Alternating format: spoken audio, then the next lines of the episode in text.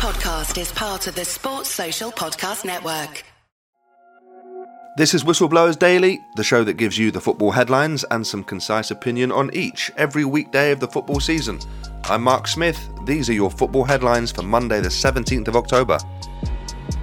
Liverpool ended Man City's unbeaten record this season as they won 1 0 in a thrilling game at Anfield. Mo Salah scored the only goal of a hostile encounter to give the home side all three points, while Liverpool manager Jurgen Klopp was shown a red card for abusive language towards the fourth official. The fallout from the match is still being felt this morning, with reports of coins being thrown at Man City boss Pep Guardiola and Hillsborough chants being sung by visiting supporters. The result leaves Man City in second place, four points behind Arsenal, while Liverpool leap to eighth. Arsenal ground out yet another victory as they beat Leeds 1 0 at Elland Road. Bukayo Saka's fourth league goal of the season keeps the Gunners top, but Leeds put in an excellent performance and were unlucky not to get something out of the game. Striker Patrick Bamford saw a goal ruled out for a slight push and then missed a penalty. Bamford was then involved in a bizarre incident late on with Gabriel, which saw another penalty awarded and a red card for the Arsenal centre back before VAR overruled both.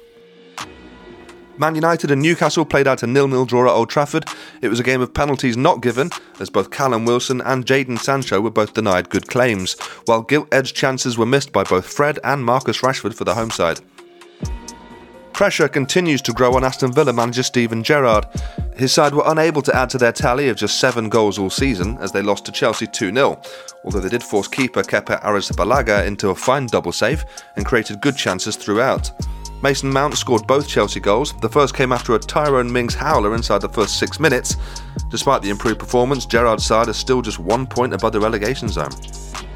And Southampton remain in the drop zone following a 1 all home draw with West Ham.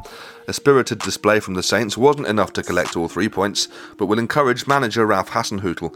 David Moyes, on the other hand, said the video assistant referee needs to go to Specsavers.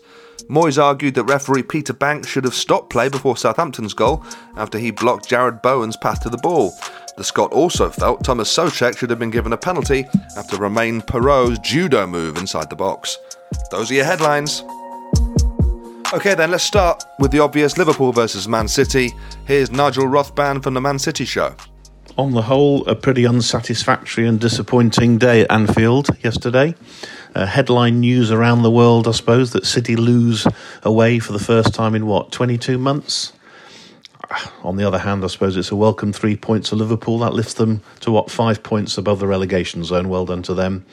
I think a number of reflections. The referee is praised for keeping the game going, letting things flow, and yet, of course, we then get a VAR decision and probably a challenge that he would let go during the normal run of play, then gets overturned and uh, the goal is disallowed. That's obviously disappointing.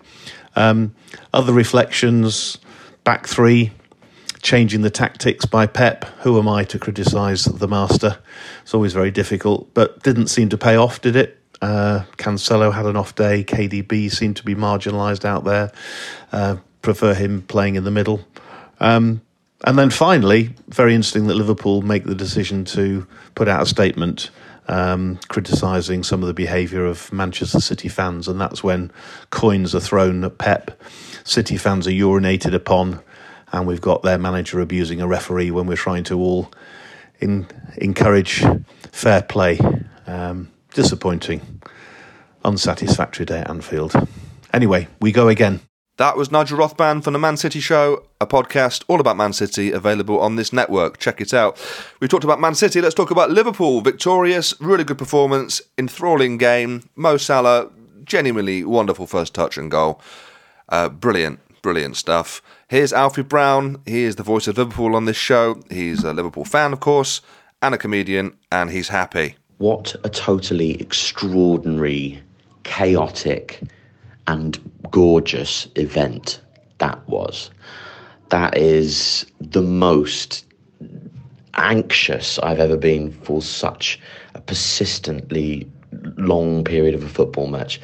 The energy in the stadium, even watching it on TV, felt so incredible. There's an interview I think they're talking about. Was it Guardiola? I think says it about um, the the atmosphere of Anfield can suck the ball into the net, uh, and it felt like that was the case today. Uh, the back four, Joe Gomez was absolutely uh, wonderful. He was everywhere, as was uh, Virgil. It was brilliant to have Andy Robertson back, and James Milner at right back proved all the mewling little bleating losers on Twitter who were complaining about his inclusion before the game wrong, which was fantastic. Harvey Elliott's energy was remarkable. He's uh, quickly becoming uh, such a kind of such an exciting young player to watch. And Darwin Nunez is, of course, uh, very funny. Um, I feel happy. Uh, and I suppose in hindsight, it feels like it might have been predictable, but um, of course, when you support a football team, these things that may seem predictable are never as predictable as you like them to be. And I hope you're all well. Bye. That was Alfie Brown, comedian, Liverpool fan. Thank you, Alfie. Uh, let's move on. Let's talk about a team we've barely really mentioned on this show so far this season. Southampton. They are they're not looking great. They are bottom three still. They're a bit better against West Ham yesterday, but I'm starting to feel like there might not be three teams worse than them this season. As much as I like them and Hasenhüttl, I worry this might be, yeah, it might be a difficult one for them. Uh, don't listen to what I say though. I know nothing. Here instead is comedian and Southampton fan Tom Deacon. Tom Deacon here, giving his report on Southampton versus West Ham. As a Southampton fan, I was hoping for three points. Didn't happen. Picked up a point. We scored a goal, but again, we cannot keep a clean sheet. Very disappointing. And also, annoyingly, none of our strikers seem to be able to score at the moment, which is worrying. However, West Ham have been very good this season so far. So is it all that bad? No. But going into this game, Ralph Hasenhüttl has been spoken about him leaving the club, uh, being sacked. Results aren't good enough with all of the investment that has been made this season. Last win came against Chelsea. Uh, we had a little lad called Romeo Lavia playing for us. He's been injured ever since, and we have definitely missed him.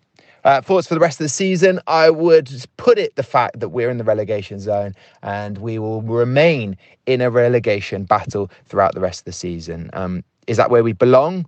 Well, on current form and the quality of the players, it seems to be that way. How long will Ralph stay for the rest of the season? Mm, that is up for question. I reckon he'll be given the boot uh, just before the World Cup or just after. That was Tom Deacon. Thank you, Tom. Okay, that's all we've got time for today. We'll be back same time tomorrow with more here on Whistleblowers Daily.